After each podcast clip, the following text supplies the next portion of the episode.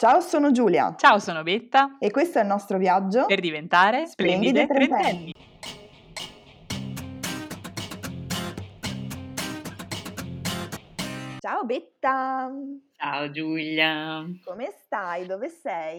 Come forse sentirete dalla gioia profonda che traspare dalla mia voce, sono tornata in Friuli finalmente Woohoo! per la prima volta da ottobre perché forse sono l'unica persona sulla faccia della terra che ha effettivamente rispettato le restrizioni, lo so, Eh, ma è così. È da quando non ho Sei imparato. Da quando non ho imparato a copiare a scuola, da lì in poi la mia capacità di fare la furba non si è mai sviluppata.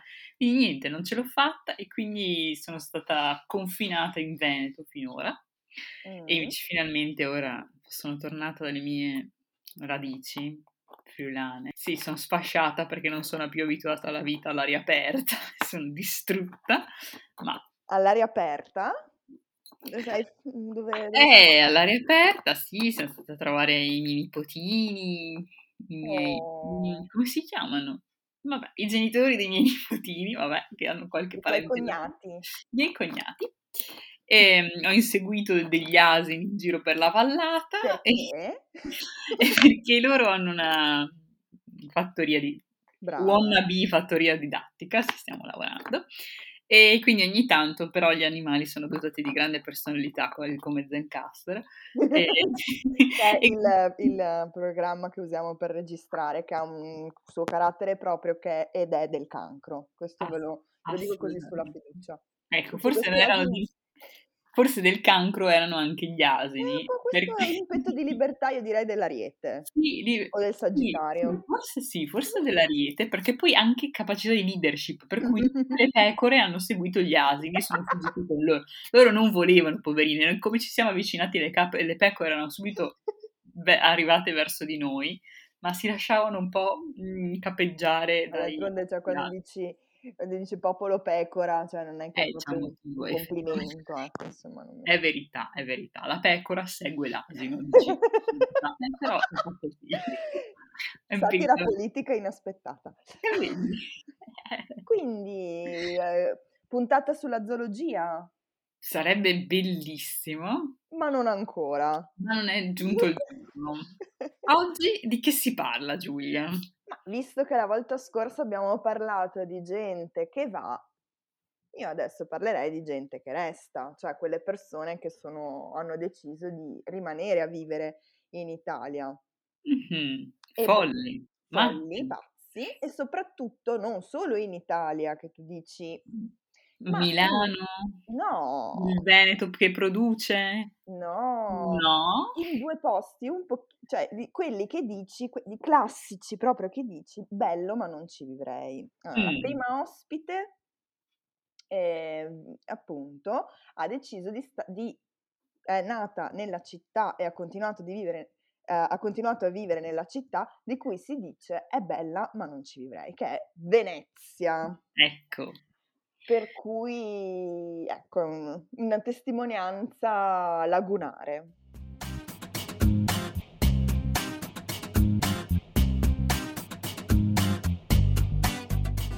Benvenuta Marta! Ciao! Ciao. Ciao ragazze, ciao, grazie mille Ma per avermi sia la, invitata. la nostra terza Marta, quarta, no, me anche devo qua. dire che è quarta diffuso. Marta del Eh, podcast. 93, quell'età lì, intorno a quegli anni, pensavo di essere originale, invece Eh nada. no, erano Giulia e Marte, quindi siamo Ecco, fatti infatti, eccoci qua, eccoci qua. Abbiamo pensato di intervistare Marta perché è una di quelle matte che vivono nella città in cui tutti dicono è bella ma non ci Bella. vivrei. Eccoci. Vero? Venezia. Eh, così. È una città particolare, che dire, per forza che la gente poi è portata a dire è bellissima, eh, guarda, ci ho fatto l'università, mi è piaciuto un sacco, ci sono andata in vacanza con il moroso tipo quattro anni fa, mi piace un sacco, però, madonna, la gente che ci vive deve avere due maroni pieni. Allora, la verità è che sì, effettivamente un pochino ce li abbiamo, però, insomma, poi, ma vale per tutti i posti, quando è casa è casa. Mm, mm. Certo è che Mm. Venezia è un po' speciale, per cui non so, è un po' la sindrome di Stoccolma. Cioè, sei... no, sai che ti sta facendo del male, che non è mica giusto, che ci sono un sacco di cose che non vanno bene, però alla fine amore, eh, che devi fare? Un po' ti colpevolizzi, un po' dici ma che fortuna, Una non sai da che relazione parte tossica, stai. insomma. È un po' una relazione tossica, a Venezia di tossico molto, sì, abbastanza. Io dicevo sempre tipo che... l'odore di alghe morte che però improvvisamente è Ecco, casa. questa cosa io la dicevo sempre a tutti quelli che mi dicevano oh, Venezia è così romantica, io dicevo vai insomma, parliamone un attimo. Cioè puzza ragazzi, Venezia puzza, Sì, puzza, puzza sì, sì, sì, è un odore, un odorino proprio, cioè, che ti rammenta casa, no? Dici che bello, cioè, non so, c'ha il campo di fiori, le montagne, l'aria fresca, no? Io ho le alghe marce, abbandonate per le calli, eh, vabbè, Ma eh, però tante altre cose belle su via. Un'estate che erano morti tutti i pesci ed erano tipo eh, Ah, cavolo, quella volta la è morire dei pesci perché Sì, tipo con le alghe cinesi trasportate dalle navi da crociere che avevano ammazzato la flora e la fauna locale, era un cimitero sull'acqua. Qui c'erano queste distese di pesci morti che pian pianino, cioè, grande festa per la, per la fauna aviaria di Venezia, però comunque neanche loro erano riusciti a tenere il passo, quindi pian pianino tutto sapeva di pesce marcio. Sì, sì, era proprio un'atmosfera magica, la città dell'amore e della morte, così. Quadrava proprio perfetta. Il quadretto. Eh, così qualcuno di noi è rimasto, dai, qualcuno di noi è rimasto. Ma poi, tipo, non so, degli amici miei delle superiori, in realtà poi facendo quattro conti, cioè, siamo veramente in pochissimi. Un po' perché mm, un po' l'università comunque magari ti porta a voler fare un'esperienza fuori, per cui tanti banalmente in triennale, se non dopo in magistrale, dicono, vabbè, provo Bologna, Firenze, Milano, oppure l'estero mentre invece quelli che rimangono o rimangono perché c'è un'università specifica da fare là e magari gli conviene anche economicamente, rimangono un po' più a lungo a casa dei genitori, così, però tanti a Venezia si sentono un po' costretti, cioè poi quando compi Mm. vent'anni dici dai basta, adesso mi faccio la patente, vado su una strada e guardo il mondo vero, ve lo giuro, quasi quasi non torno neanche più. E Vero, adesso forse sono loro stati più coraggiosi e la gente che ha fatto come me si è un po' cacata sotto, oppure, boh, circostanze della vita, per carità. Però per dire, ho quasi 30 anni e non ho la patente, dunque, boh, cioè, razza in via di estinzione. Ma guarda che è un destino che accomuna molte persone, sto scoprendo, che tanti miei, miei amici, cioè tanti, più amici di quanti pensassi non hanno ancora la patente. Eh, vedi, vedi. Eh, E- mi giustificherò con la coscienza ecologica. Eh, no, io sì, no, vado solo a piedi, guarda, in bicicletta. Almeno tu non hai bisogno giornalmente, ecco, insomma, io quello che... Cioè, a No, Venezia si può vivere senza macchina, benissimo. Sì, al Io per anni 100%. non- Meno senza barca, ecco, senza barca a Venezia non la si vive poi così bene, è meglio avercela, almeno prenderla in prestito. Quello sì, ti cambia completamente il senso del, del vivere nella città. Mhm. Anche è una cosa un po' da autoctoni.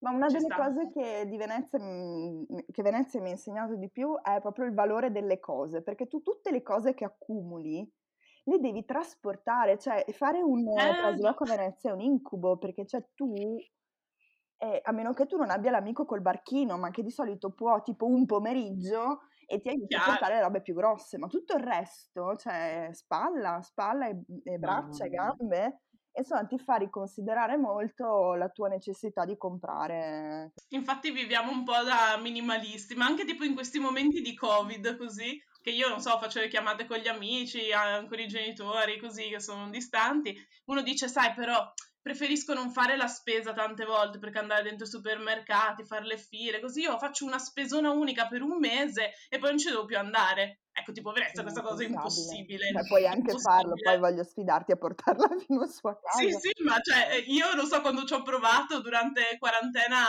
zona rossissima l'anno scorso, delirio per le strade, provavo con carrello, tre borse, cioè fai il primo ponte e poi dici, sai che cosa, io vivo qua adesso, agli angoli della strada, mi nutrirò di quello che c'è, i surgelati andranno via prima, dunque muoviamoci, e per il resto, so, regali la roba in giro, perché non ce la fai, non ce la fai. Infatti la gente è sempre fuori, cioè anche qua a Venezia sta, sta cosa delle zone rosse più o meno, eh, perché Eh, diciamo che tipo stamattina sono andata a fare la spesa al mercato di Rialto, posto che per eh, secoli ha cambiato, si è trasformato più di non so che cosa, perché da posto mega turistico poi col turismo di massa adesso è ritornato abbastanza in mano ai veneziani mm-hmm. e cioè sembrava un, una sagra, cioè pieno di gente, un bordello, cioè proprio la gente che suonava.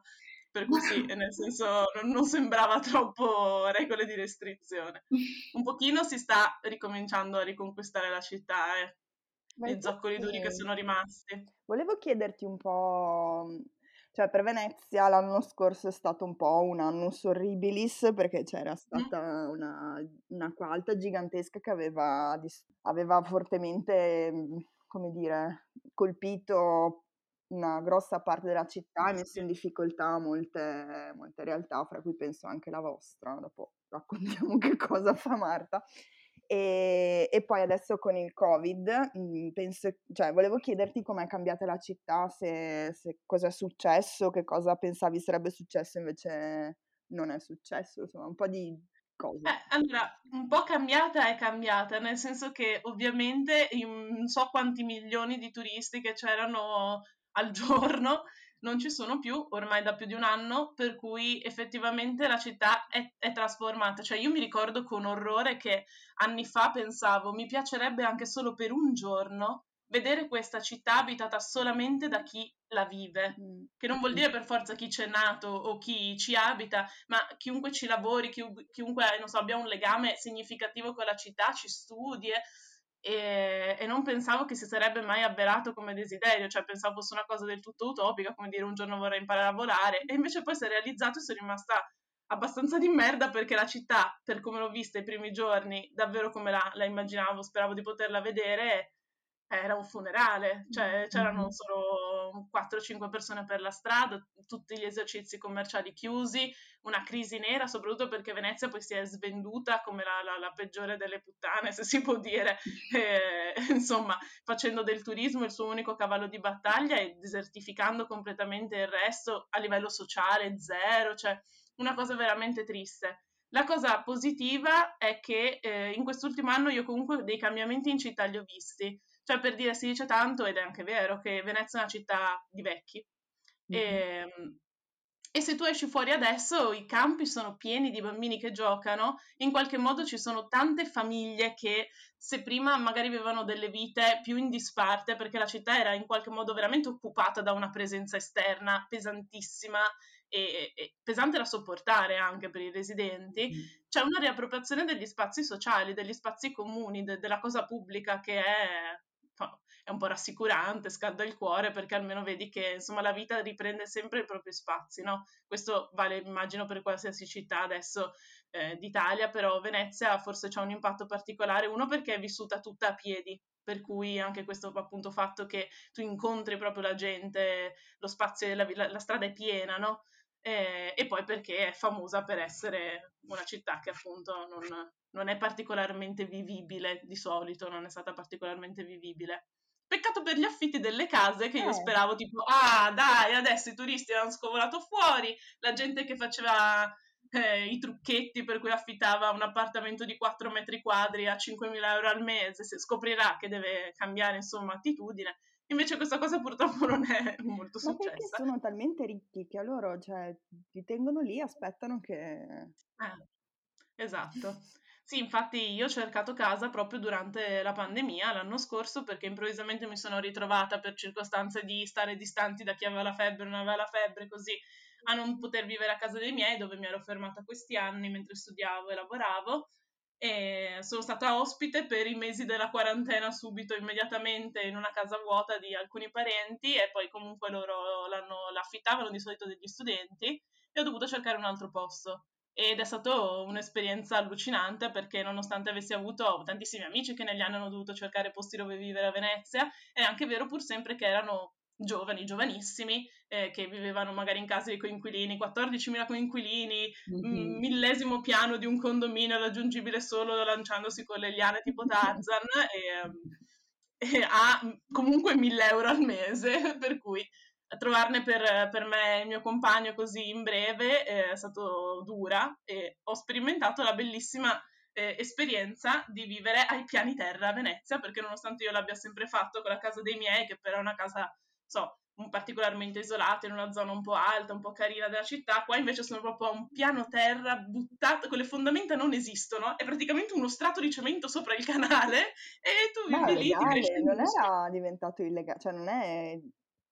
Sì, teoricamente sì, ma qua a Venezia, cioè nel senso che hai presente tipo quando ti compri i mobili dell'Ikea e ti dicono il muro pe- de- de- dri- cioè, deve essere perfettamente dritto dietro, se non sai dobbiamo farlo su misura, così. Cioè, a Venezia i muri sono tutti storti, gli angoli sono tutti immaginari, cioè proprio così e tu, dunque tu butti la roba e, e vedi com'è. Un po' come i piani terra è la stessa cosa, cioè c'è una caverna dove più, più o meno nell'apertura puoi costruire una porta. Perfetto, è una casa, 1000 euro. Così. Io mi ricordo, questa la devo raccontare, la, mm, stavo cercando disperatamente una camera a Venezia quando ancora vivevo lì e a un certo punto avevo sentito un annuncio, avevo cercato questo annuncio e mi avevano detto mm, ah sì sì ok, allora sarebbe sì, stanza singola, eh, un soppalco, io ah carino, soppalco sul soggiorno, io ah come? Camera, appartamento condiviso, faccio, ma si può chiudere? Sì sì, faccio ah ok. E poi mi fa, ma mm, scusa, quanto sei alta? E io, in che senso? No, no, fa lo stesso. No, no, adesso me lo dici. Era praticamente, c'è un buco nel quale era infilato un letto e il, mm, il, l'armadio era nel soggiorno condiviso con altra gente. Non so bene come è andata un po' la svestizione e la vestizione, se mi chiedevano, mi sembra quasi 500 euro, insomma, per questa cosa. Pazzeschi, criminali. Dai, questa è una cosa criminale. Ma noi abbiamo amici con, con, figli che devono condividere ancora, no, sì, che vivono in una stanza sola perché non, non possono eh, andate a immobiliare dei, dei criminali, veramente. Sì. Una cosa angosciante. Eh, vabbè, intanto sono stata fortunata, per il momento va benissimo. Prezzo abbordabile, casa Dai. decente. Dai. Vive, si sta. Eh, adesso c'è il Mose, quindi l'acqua alta non viene più. Effettivamente non è venuta, per quanto le mie opinioni sul Mose siano tutt'altro che simpatiche e, e insomma, se poi finiamo in fascia protetta non si possono dire no, tutti no, gli siamo, improperi. siamo targati explicit, quindi puoi, puoi dire quello no, che sì, vuoi. nonostante le mie pessime opinioni sul Mose, tutto quello che ci circola intorno, in realtà perlomeno non ho sguazzato lo stesso schifo dei canali per mesi, come sarebbe successo se non ci fosse stato. Per... Abbiamo molto da ridire, ma almeno dopo vent'anni di ruberie Sì, sì, almeno non mi sono trovata le pantegane in soggiorno, che insomma già stiamo stretti, più di tanto non avevo piacere. E poi insomma, non vorremmo il Covid 2021 dalle pantegane. eh, no, sì, no, la nuova bestia. Immagino. E allora, diciamo, la casa ne abbiamo parlato, e il lavoro a Venezia invece com'è? Com'è la tua eh, io per esempio ho lavorato tutti questi anni, poi anche uno dei motivi per cui mi sono fermata nella città effettivamente è stato che eh, un po' per una questione economica, eh, io ho lavorato durante sia la triennale che la magistrale per pagarmi un po' gli studi, così è la vita, e il lavoro ce l'avevo qui eh, lavoro insieme ai miei genitori fin da appunto piccolissima, già alle superiori, e loro hanno una cooperativa di commercio equo solidale, per cui abbiamo mh, delle botteghe qua a Venezia che vendono i prodotti del commercio equo e poi la nostra è una cooperativa sociale, dunque lavoriamo con cioè da sempre loro lavorano, con inserimenti di ragazzi in situazione di disagio sociale o con disabilità e la cosa bellissima è che nonostante quest'ultimo anno ci abbia dato una batosta ovviamente per quanto riguarda la vendita nelle botteghe perché non, non c'era gente, mm. poi è chiaro che noi abbiamo un po' perché il commercio ecosolidale eh, ha questa cosa di bello che riesce comunque ad affezionare la clientela perché è una questione di consumo etico, per cui se una persona riesce a comprendere che non solo sta comprando qualcosa di qualità, ma sta anche eh, alimentando una filiera virtuosa in qualche modo, no? Allora mh, siamo stati anche molto felici di vedere che tanta gente è tornata, nonostante i momenti di difficoltà economica per tutti anche di difficoltà appunto dell'emergenza sanitaria, è tornata a trovarci, ci ha supportato, eccetera.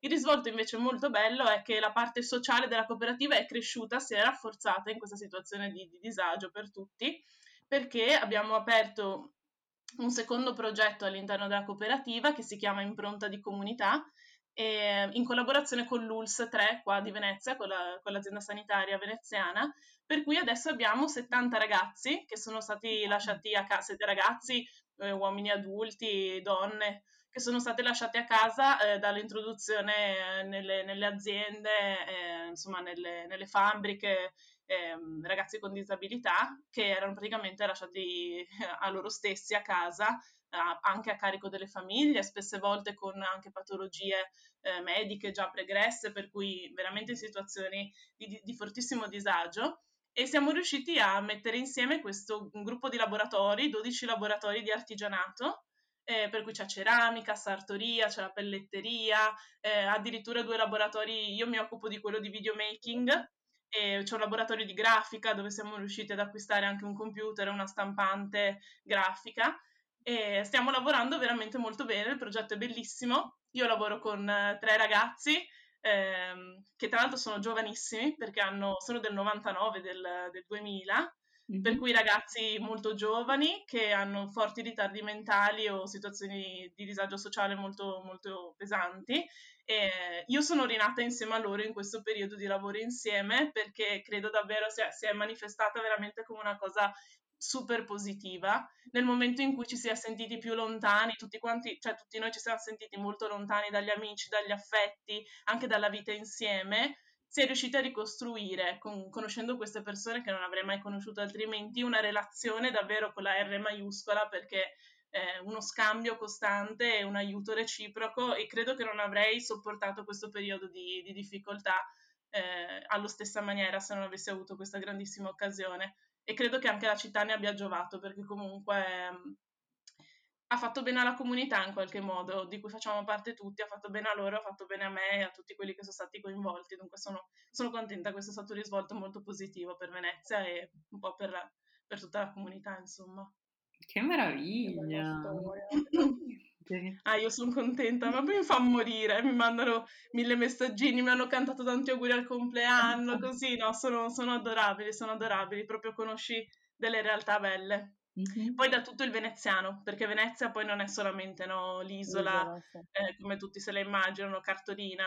Eh, c'è Mestre, c'è Marghera, c'è il Lido, ci sono le isole, c'è tutta la parte Zelarino, Favaro, eh, Martellago, tutta quella zona lì che comunque è coinvolta in questo progetto, mm-hmm. è vissuta perché noi abbiamo anche un capannone a Martellago dove lavoriamo, per cui c'è mobilità nel territorio, eh, facciamo delle gite per conoscere anche i produttori locali col biologico, eccetera, eccetera. Dunque ho visto che la popolazione comunque de- della zona sta reagendo fortemente. Cioè forse i veneziani, e per veneziani appunto intendo area est- estesa, si stanno rendendo conto che ci sono problemi anche più importanti di, non so, scivolare sugli gradini del ponte di Calatrava o i, tra- i, i, gabbiani che ti ciulano i tramezzini al volo mentre sei per strada. Ecco, questi sono problemi, per carità, però forse ce ne sono di più importanti.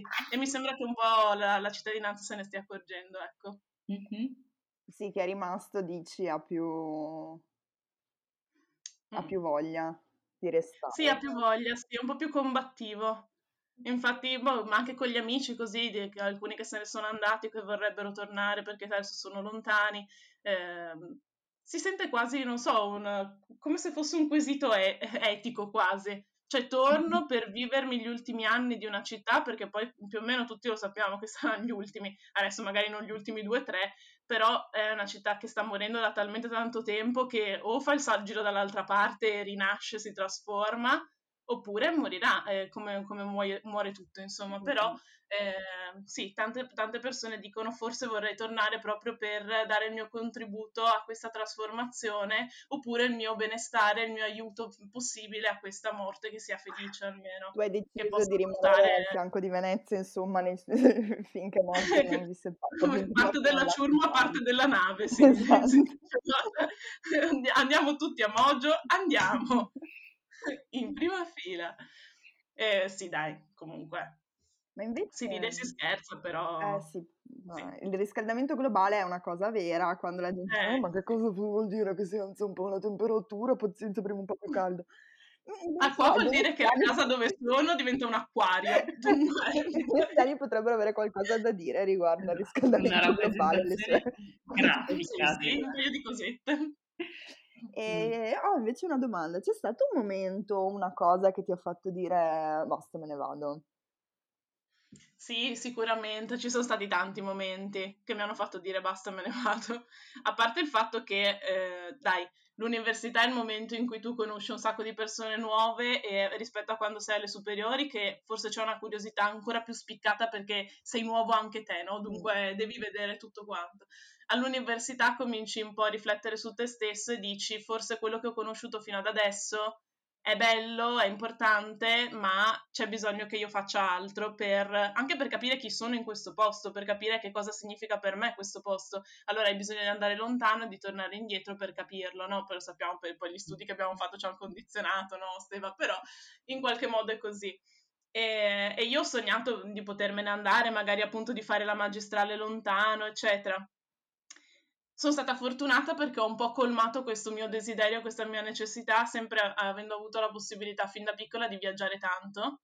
Dunque, credo che se non avessi avuto questa possibilità, forse sarei, sarei andata via anche io, perché Venezia ti, ti sciupa un pochino, no? Una certa dici, dai, tutta questa bellezza te la do un po' a te, tu me la dai un po' a me, tutta questa difficoltà, tutto questo stress, poi una certa però c'è bisogno di distanziarsi, come appunto la relazione, no? Dove ti butti a capofitto, tutto bello, tutto bellissimo, tutto difficile, a un certo punto dici, basta, tronchiamo di netto, io prendo e me ne vado, che ne so, a Berlino. Mm. E, ehm, e, invece alla fine forse questo desiderio si è un po' colmato viaggiando e poi per gli studi che abbiamo fatto comunque periodi all'estero per la tesi così sono tornata in qualche modo riapprezzando il posto e chi lo sa, magari un giorno andrò via anche io oppure rimarrò qua per sempre, però sì, la vita è imprevedibile, non lo sappiamo. Nel frattempo è vero anche che eh, forse in un momento di in quest'ultimo anno, un momento di difficoltà per tutti, un po' di, di, di stallo, no? Mm-hmm. Fa sempre comodo essere a casa. Eh sì. sì, anche un po' vicino alla famiglia, vicino ai tuoi affetti più vicini, più cari, per il momento. Poi io sono una che si lancerebbe nelle avventure, per cui vivrei dappertutto. Cioè, mi, mi buttate a Berlino, sto benissimo a Berlino, mi buttate a Tre Baseleghe, trovo anche a Tre Baseleghe qualcosa di bello da fare. Eh. Non so che fanno a Tre Baseleghe, c'è tipo il radicchio, campi di radicchio, Ma, gran risotti autunnali. Geograficamente dove mi si trova Tre Baseleghe? È in... E Tre Baseleghe sta tipo qua, mm, come i veneziani dicono, in campagna. Ah, in campagna, sì, in campagna, vabbè. bellissimo. sì, sì, Tre Baseleghe, mm, tipo mm, campagna padovana. Ok, ok, ok, ok, ok. Sì, sì. Tutto ciò che è al di là del ponte è campagna. Campagna, cioè questo per chi non, è, non, ha mai vissuto, cioè perché Venezia, cioè ci puoi passare un pomeriggio e non capisci niente. Se vivi a contatto con i veneziani capisci tante cose, fra cui tutto ciò che è fuori, diciamo, dalle isole di Venezia, insomma, grosso modo, è campagna. Quindi Mestre, Verona, Genova, campagna. E tutto è provincia di Venezia comunque, in qualche modo. Cioè. Il, il, la difficoltà nel gestire questa cosa del confine di Venezia effettivamente è tanta, cioè io mi rendo conto geograficamente certe volte, ma questo posto qua in, in provincia di Venezia? Io non credo, sai, è in campagna là in fondo, cioè cosa c'entra? Sarà a mille chilometri, poi scopri che sono quattro fermate del tram, sei arrivato, tempo totale 11 minuti che arriverà a Sempele. Vabbè, veneziani caga alto si dice, no? Si è sempre detto. Eh, si diceva veneziani gran signori, ma non è vero. Eh, siamo solamente un po' cagalto, ci atteggiamo gran signori ed è quello che ci fa diventare peraltro dei cagalto. Però, su via, lasciateci almeno questo, il resto l'abbiamo distrutto tutto. Dunque. un'altra cosa che mi ha sempre stupito del vivere a Venezia è la, la diversità nei trasporti. Per cui, vabbè, allora chiariamo alcuni dei luoghi comuni su Venezia. No, non si va a fare la spesa in gondola, no. Cioè in gondola non ci vai. Eva, ma siamo sempre andate in università in gondola tutti i giorni. Una andata, una dall'altra. Poppe! Oh, eh. ah, sì, sì, le colonne sonore, Ninetta monta in gondola, che era Giulietta monta in gondola, che ti porta a Ca' Foscari. Che bello, Eh, quasi come un magari. appuntamento vero. Quindi non si va in giro in gondola, però insomma le barche o mhmm, i barchini o i i vaporetti sono una parte fondamentale della vita dei veneziani. Solo che sono i vaporetti almeno lenti, sono molto lenti, cioè tu non li prendi per andare più veloce, perché spesso vai molto più lento.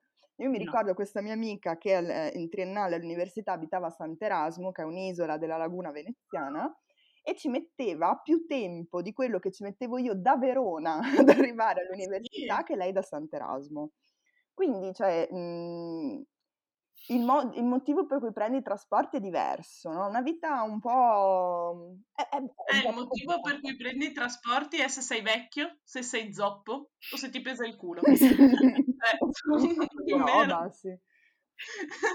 Sì, o se c'hai i valigioni, ecco. Eh, Però appunto per il discorso di prima, se c'hai i valigioni, di solito non sei a Venezia, perché dici, "Ho fatto tre cose, dai, va bene, facciamo così. Grandi zaini, pochi trolley, Sì, roba sì, sì, leggera. assolutamente. E quando sei andata in giro per il mondo, vabbè che tu, come dire, hai un un una predilezione per luoghi, diciamo, un po' diversi dallo stile di vita europeo in generale. Però, Sì, pochino. una cosa che ti ha stupito del mhmm, dell'essere fuori da Vene cioè una cosa che davi per scontata vivendo a Venezia, pensavi che fosse normale, invece hai scoperto che nel resto del mondo non si fa così? Non lo so, guarda, forse ti giuro, la, la questione più banale, però quella che ti, ti colpisce di più è proprio lo spostamento.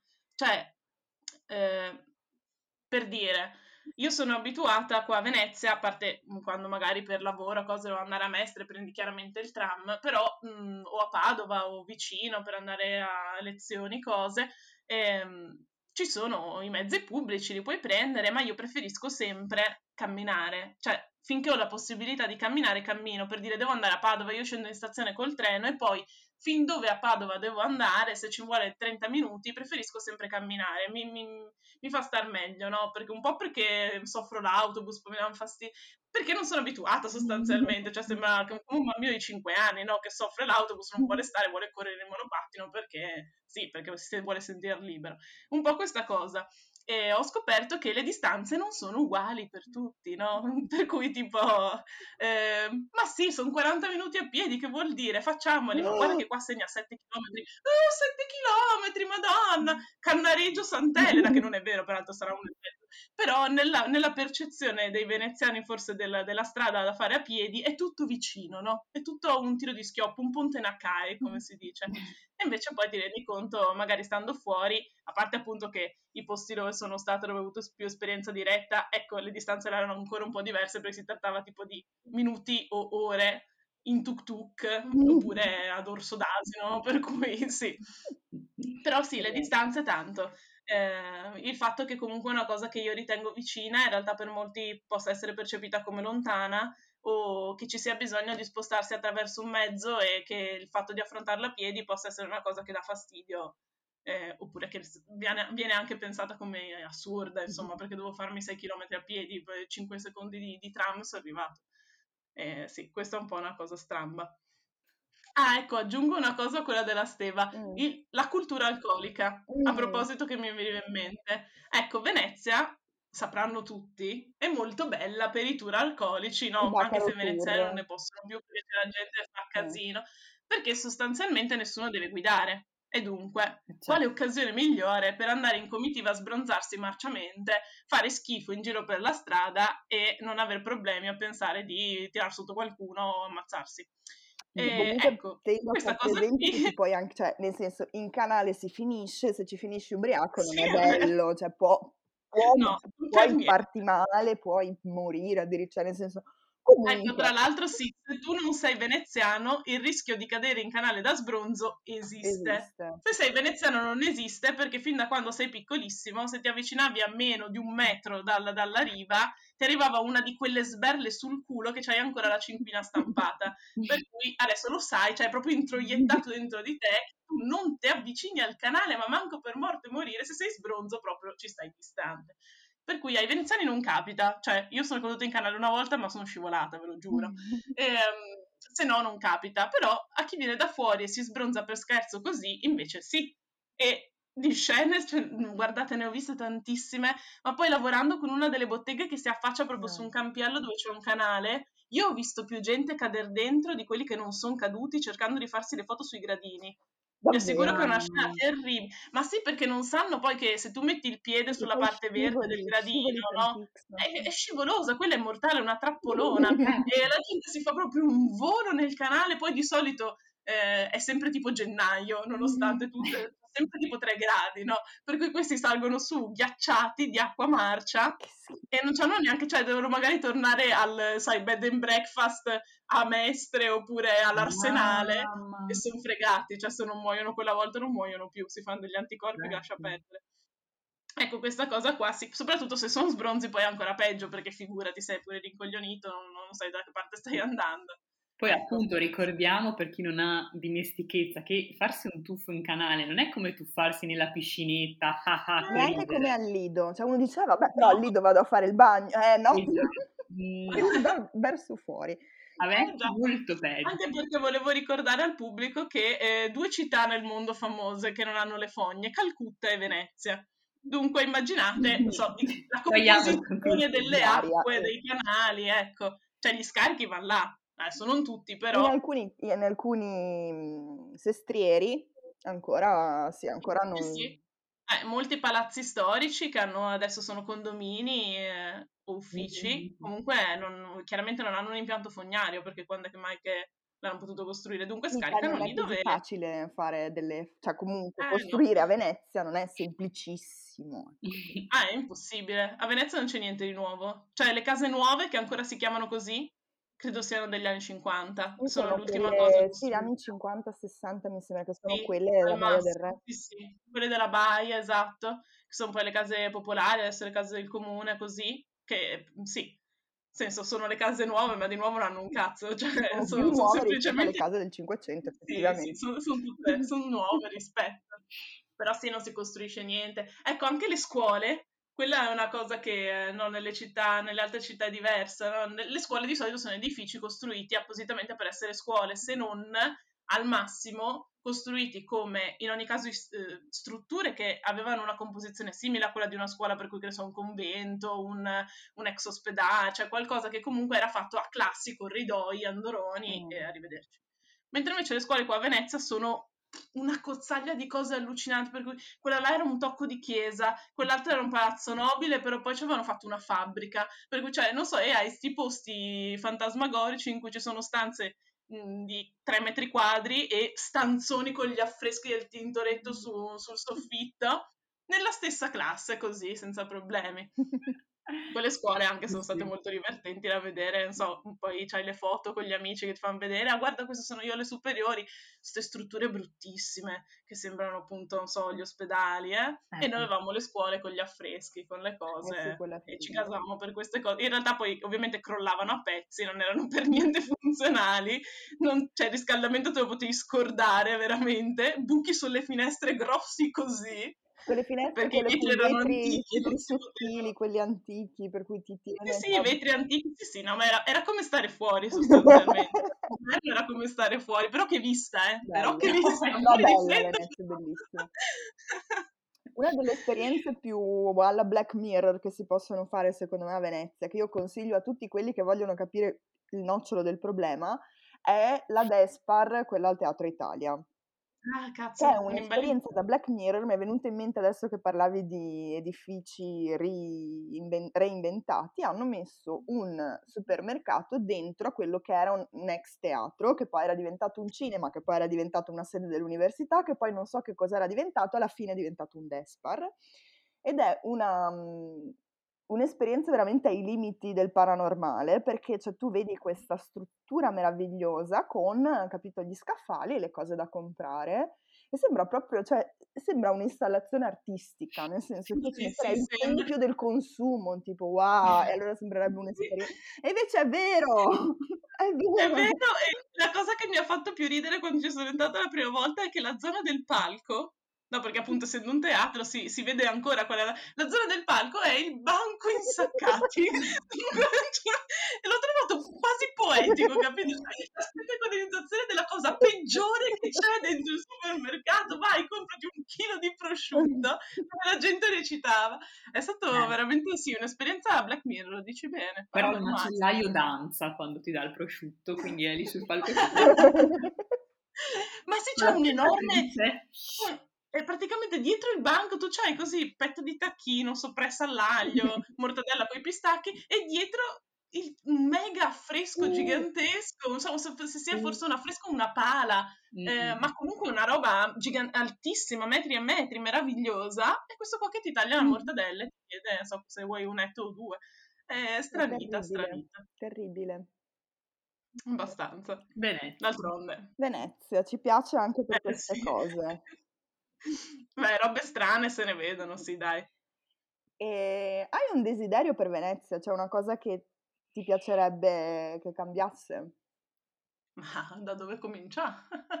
no, davvero, a parte, gli, cioè, a parte gli scherzi, credo che la cosa che mi piacerebbe di più è che la comunità continuasse su questa strada che dicevo un po' prima, cioè mm-hmm. che eh, non passasse solamente come un po' un momento di liberazione, sai, eh, ah, abbiamo imparato che la natura è bella, che dobbiamo preservarla, che turisti, il turismo di massa fa male, che le grandi navi non sono belle, anzi devono starsene fuori dai coglioni, però tutto sommato appena si potrà tornare a fare come prima, bellissimo perché ci riempiamo il portafoglio da capo. Ecco, mi piacerebbe che la lezione che forse qualcuno sta imparando e che non avrebbe imparato altrimenti mm. se non fosse arrivata una botta così forte, eh, queste persone qua mh, mm, mantenessero, uh, si mantenessero su questa rotta. Credo che sia fondamentale, cioè tipo la questione delle grandi navi, comunque una fra le tutte, e in ogni caso del turismo di massa, si è per forza modificata l'opinione pubblica in quest'ultimo anno riguardo all'argomento e persone che pensavano non avrebbero mai cambiato idea invece hanno cominciato a cambiare idea, hanno cominciato a capire che il modo in cui pensavamo la normalità prima è lo stesso modo che la sta distruggendo, che l'ha distrutta e che doveva distru- cioè distruggerla, doveva distruggerla. Una cosa doveva veramente finire, arrivare al punto zero perché la gente si potesse rendere conto che è nostra responsabilità mandare avanti un certo tipo di percorso negativo e possiamo decidere di cambiarlo. Ecco, se qualcuno in questo periodo qua si è reso conto forzatamente di questa cosa, spero che continui a rendersene conto. Mm-hmm. Cioè che agisca di conseguenza, non solo... Eh sì, che continui a portare avanti eh, queste istanze, insomma, mm-hmm. modifichi il proprio comportamento. Anche perché non, cioè, non, è mai troppo tardi per portare un cambiamento, no? Cioè, perché c'è anche questa no, retorica del, che io sento sia per quanto riguarda mh, problemi di residenzialità, sia per quanto riguarda i problemi ambientali, no? Sì, tanto ormai, no? Beh, tanto eh, tanto ormai è un porno, cioè. Intanto sei vivo, di conseguenza se finché non sei vivo non ci provi neanche, amico, non voglio dirtelo io, però forse conviene che non ci stai neanche. Cioè, siamo qua, quello che si può fare davvero si fa e soprattutto poi in, in quello che ti tocca più da vicino. Se la gente fa magari fatica a concepire problemi eh, grandi come cambiamenti climatici che hanno comunque gli effetti più minuscoli sotto i nostri occhi ogni giorno, per carità, però sai il concetto enorme di trasformazione, di cambiamento, può essere che non ci stia, ma le cose che ti toccano subito, se tu hai il potere di, insomma, di agire, di modificarle, di far star meglio gli altri e te e l'ambiente che ti circonda, dai, fallo. Dio buono, fallo. Come si dice, no? Così. Ecco. Bitta? Eh. Hai qualcos'altro? Ho fatto solo, solo io domande. Sì, infatti ho notato, ma non so oggi. chissà, chissà. in ascolto. No, no, mi, mi, affascina tutto tantissimo perché invece sono nella categoria di persone che assolutamente, cioè se potessi, se fosse un po' più facile, vivrei a Venezia. Ah, vedi. Se potessi scegliere a occhi chiusi, senza nessuna condizione economica, eccetera, su tutto il mondo io sceglierei Venezia, senza dubbio. Quindi poi dici, ovviamente come tutte le cose, se tu lo volessi veramente potrai farlo, ecco, eh, però la vita è fatta di grandi compromessi, però chissà che un giorno non ci torni. Eh. Ma non si sa mai, infatti. La cosa bella di Venezia è che ti aspetta, c'è gente che va, gente che torna tanti anni dopo. Lei sta qua, sono secoli che sta qua ad aspettare i grandi amori che ritornano, oh. succede. Secondo me anche, esatto, sarebbe comunque bello anche mh, Forse, tro- cioè, aspetta, cerchiamo di riformulare questa- questo concetto che mi sta spuntando nella mente. Cioè, non so, mi sembra che ci sia una fortissima dicotomia tra i veneziani, chi ci vive, e poi ci sono i turisti, no? Cioè, invece mi piacerebbe che, che si riuscisse a creare una categoria di mezzo in cui mi sento, no, di persone in via di mezzo, cioè che non sono i turisti che ci vengono una volta nella vita, che non sono neanche quello che si fa la gita domenicale, sono tutta questa fascia sfumata di persone in mezzo che magari ha un sacco di, di relazioni ancora con Venezia, con le persone. Allora te lo dico io, Betta, sai com'è che si chiamano? Ci stavo pensando prima. Eh, Allora, di categorie ce ne sono due, se tu incontri Venezia. Quelli che ci rimangono e quelli che rimangono. La differenza sembra non esistere, ma quelli che rimangono sono magari quelli che l'hanno incontrata e hanno deciso di fare di Venezia la propria casa. Quelli che ci rimangono sono quelli che ci sono rimasti, che Venezia li ha colpiti in maniera talmente forte che ci sono rimasti e tu puoi vivere sulla Luna, ma comunque ci sei rimasto. Parte di questa città sei te, parte della città è dentro di te. E dunque sì, cioè, rimanere ha tante sfumature, non è solamente stare in un posto, è anche portarselo di- dietro, no? Nelle proprie esperienze, nei propri racconti, anche nel, nei propri desideri futuri, chi lo sa. grazie, mi piace moltissimo questa idea. Sono un po' commossa. Sì, sì. Eh, sì. Proprio bello. finito. Oh Bello. Venezia, che sei la più bella. Ma sì, Venezia mi ha sempre ricordato una di quelle donne bellissime stronze, per cui cioè, tu la Sì, ami, è la ami follia, Non puoi fare no. che, so- non puoi che soffrirci, esatto. Palese, palese. Ma sì, è una sofferenza, dai. Viene una sofferenza. D'amore, sì, sì, proprio così. Ma poi anche quelle donne belle di cui senti parlare malissimo. Sì, E tu dici, ma io l'ho incontrata, a me sembrava pure carina, cioè nel senso avrà le sue cose, però delle cose positive ce le ha, dai, si comporta bene, si impa- E gli altri dicono, ma quella puttana là, non ci andrei neanche a cena se pagasse lei, cioè proprio zero. È matta, Eh, è matta, te lo dico io. Esatto. Là, vabbè, ok, allora niente, vabbè. Ecco sì, da veneziana sento parlare, paradossalmente forse uno non se lo immaginerebbe, sento più parlare male di Venezia che bene e questo ci sta, io lo comprendo perché essendo che la conosco bene, lo so, mm, Venezia non ispira simpatia forse sul momento. Eh, boh, non lo so, se tante volte uno dice ah Venezia che meraviglia, vivi là, però certo che inizia la sfilza dei motivi per cui Venezia è una merda totale e, e tu sei là che non puoi fare altro che dire ciao de gustibus, non lo so. Ma secondo me anche perché la gente si fa delle... cioè, no- allora, noi della, che ri- ricadiamo in quella che fu la Serenissima Repubblica di Venezia, che quindi insomma la prima gita a Venezia l'abbiamo fatta col passeggino, no. Ah, Però fuori da, da questo, diciamo, circolo, insomma, di geograficamente vicini, secondo me la gente su Venezia ha delle aspettative veramente alte. Cioè che sia veramente come i film, capito? Cioè Sì, quasi che non Sì, sia una, sì, vera. assolutamente. Aspettative alte e anche favolistiche, Mm, cioè, mm, mm. ma, ma a te Steva te l'ho raccontato tante volte, la gente che ti chiede le cose più incredibili, cioè i turisti che ti chiedono le cose più incredibili, tipo eh, dove si prende l'autobus per piazza, Pia- piazza San Marco, e tu dici, beh, L'autobus. non si prende l'autobus per piazza Eh. San Marco, piedi, Dove ma in battello. E sì. i più belli in assoluto che mh, una sera tornando a casa, sarà stata mezzanotte, correvano come dei matti sul ponte della stazione e non c'era praticamente nessuno per la strada, questi affannatissimi, disperati, quindi mi fermano affannati e mi chiedono scusa ma a che ora chiude? Cosa? E io cosa? Cioè dovete andare da qualche tipo, non so, l'hotel, sai, magari c'è una scadenza e mi fanno no, a che ora chiude la città? E io sono rimasta là, tipo, che non sapevo cosa dirgli.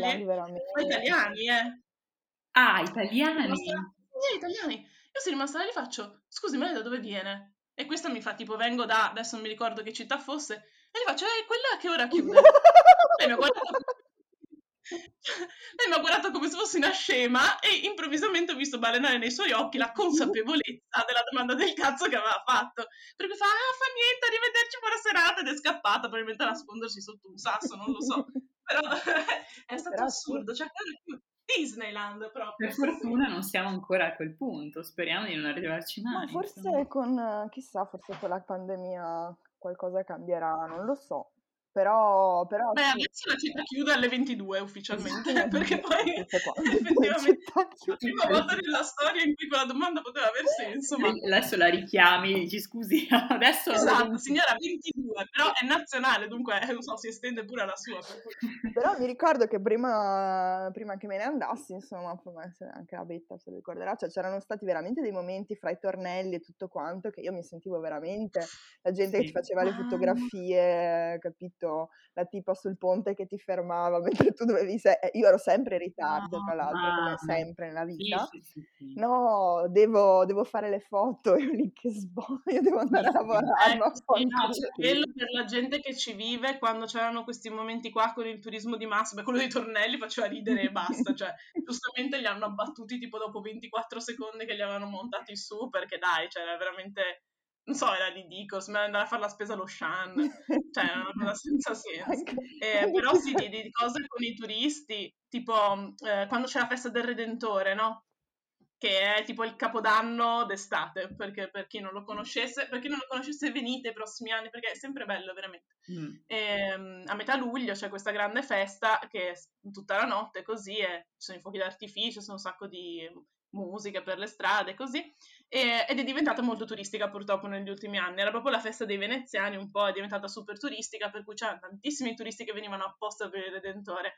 E il Redentore di solito si festeggia poi, spesse volte, se uno ha la fortuna di conoscere qualcuno, nell'isola della Giudecca, perché si vedono benissimo i fuochi e poi la chiesa del Redentore è proprio costruita lì, che è l'isola davanti alla fondamenta delle Zattere, nella parte, se tu guardi una cartina, nella parte nord della città. E una volta stavo correndo alla Giudecca per andare a questa cena a casa della Serena, no?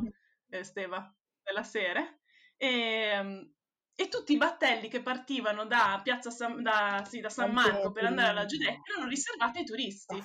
L'ultimo che partiva e che potevo prendere l'avevo visto in fondo in fondo, eh, ma non si poteva passare perché c'era la fila per prendere i battelli. No! Ah! Turisti. Cioè, vabbè, io ho scavalcato una transenna, ho cominciato a correre con una poliziotta che mi urlava dietro. Ce l'ho fatta all'ultimo, però violando la legge in qualche modo. Ecco, queste cose qua i veneziani effettivamente sono diventati talmente stufi che saltano transenne, perché non, non se ne può più. hanno- Marta, allora con l'ultima domanda che riserviamo un po' a tutti i nostri ospiti per alla fine forse produrre una specie di bucket list dei 30 anni. Qual è una cosa che secondo te va fatta assolutamente prima dei 30? Allora, ci ho pensato a lungo Mhm. e devo dire che un po' in onore del tema della puntata e un po' eh, per rendere giustizia anche a me stessa, eh, vi, vi do questo consiglio da veneziana e da quasi trentenne. Eh, imparate a sbronzarvi, è importante, è molto importante. Allora, qua si scherza con gli amici che non sono veneziani o che tipo hanno viaggiato, no, conosciuto la città, che c'è un'educazione alcolica che va rispettata. Si parla tantissimo, sai, di appunto educazione sentimentale, cioè, cioè importantissime, però ragazzi, se non sapete reggere tre spritz, dovete farvi una tabellina, imparate quali sono le vostre quantità e qualità, perché poi quando si superano i 30 anni ho il sospetto che ehm, il gioco si faccia più duro in qualche modo, no? Si diventi... Allora, se tu ti alleni bene fin dall'inizio, ti sbronzi felice, passi la vita che puoi berti tutto quello che ti pare dalla mattina fino alla sera, vivi tranquillo, non cadi mai in canale, che è importante, sai come si fa uno spritz, che voglio dire, lo spritz sarà pure nato da ste parti, però ragazzi, è dappertutto, se uno adesso non sa fare uno spritz, è una pecca sul curriculum di un certo livello. tutti, tutti abbiamo visto che insomma Ecco, ecco, cocktail, vedi, ecco, cioè lo spritz è il cocktail base, insomma, la cosa minima che ti fa sentire un attimo meglio che uno si può fare da solo, Eh, è sì. molto semplice. No, no, imparare a sbronzarsi educatamente ed elegantemente prima dei 30 Anche anni. perché dopo i È 30 molto anni buono. Perché poi se lo sai fare bene, eh, no, no, se lo sai fare bene, poi puoi essere marcio totalmente, cioè che sembri tipo, non so, eh, un cartone animato, il, il- coso con la bottiglia dentro il sacchetto di carta marrone che se ne va in giro per la strada, però se tu impari prima, puoi essere elegante perfino. muoverti con una certa disinvoltura, nonostante dentro di te cioè, Anche perché poi la società dopo i 30 anni non è che, cioè se, se vomiti, capito, al matrimonio Eh, a 30 anni, fai una vedi? figura di merda, capito? Cioè, È brutto, è brutto, infatti, se ancora se sei sotto i 30, sei un po', sai, quei 20-ish Eh, cioè, ragazzino va che imparato vabbè, poverini. prima, sì, sì, va imparato prima. Eh sì. Bene. Grazie Beh, Marta ragazze. di averci portato questa voce dalla laguna che ci mancava molto, di una città dove a quanto pare si a può voi, ragazzi. restare o si può tornare. Bella, Sì, ma ci vivrei. può. Bisogna essere coraggiosi. È bella e ci vivrei. Ecco, vedi, infatti, per non ci vivrei. Ci sta. Ciao Marta. Grazie mille. Ciao ragazze, a Ciao. presto.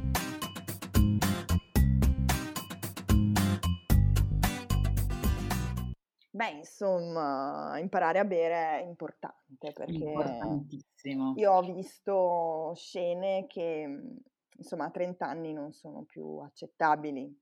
C'è gente che, mhmm, prima beve un drink e poi si beve una birra, ragazzi no, si va Mm. increscendo Le basi. le basi, poi quando si torna a casa, acqua, una bottiglietta d'acqua, che così il giorno dopo sei presentabile.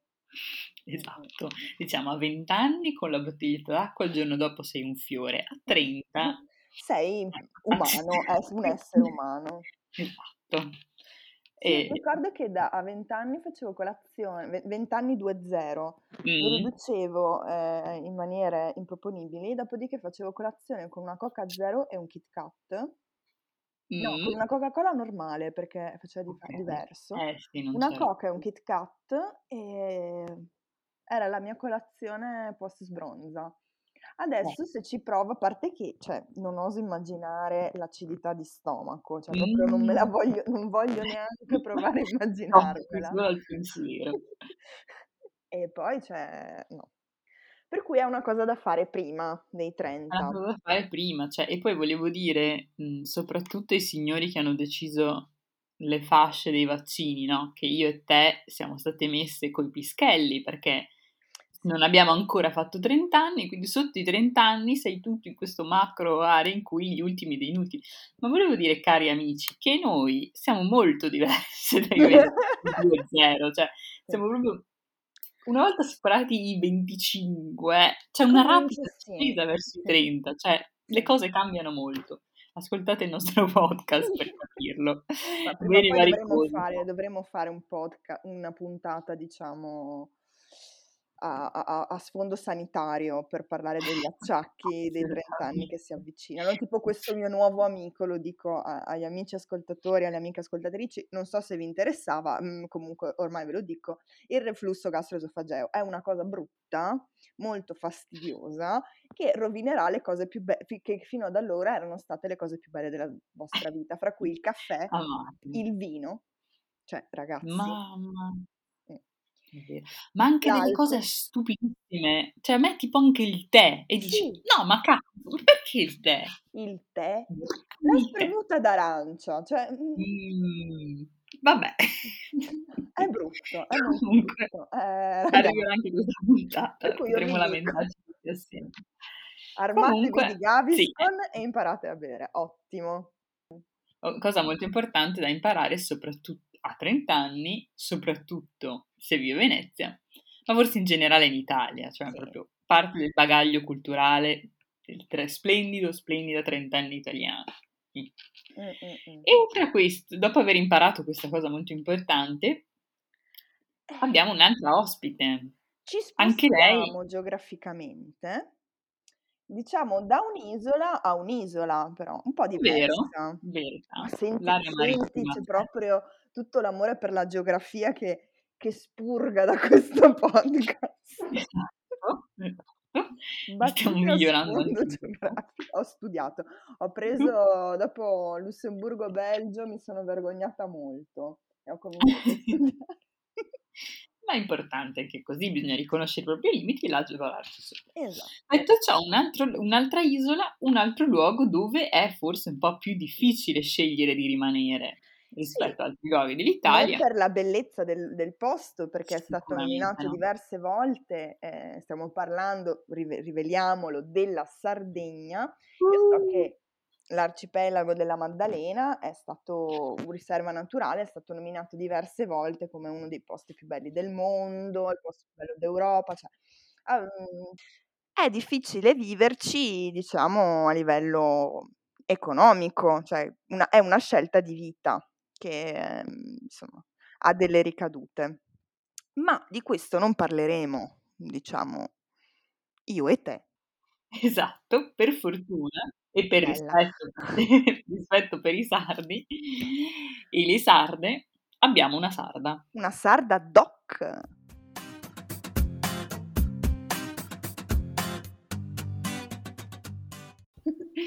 Ciao Nicoletta, Ciao benvenuta. Ciao benvenuta. ragazzi. Allora, perché abbiamo chiamato proprio la Nicoletta, interrotta dalle sue lezioni, eccetera? Perché è una di quei soggettoni folli, mattissimi, che decidono per scelta di rimanere a vivere in Italia. Ma no, pazzesco, ma perché? Folle, folle. Ma Perché?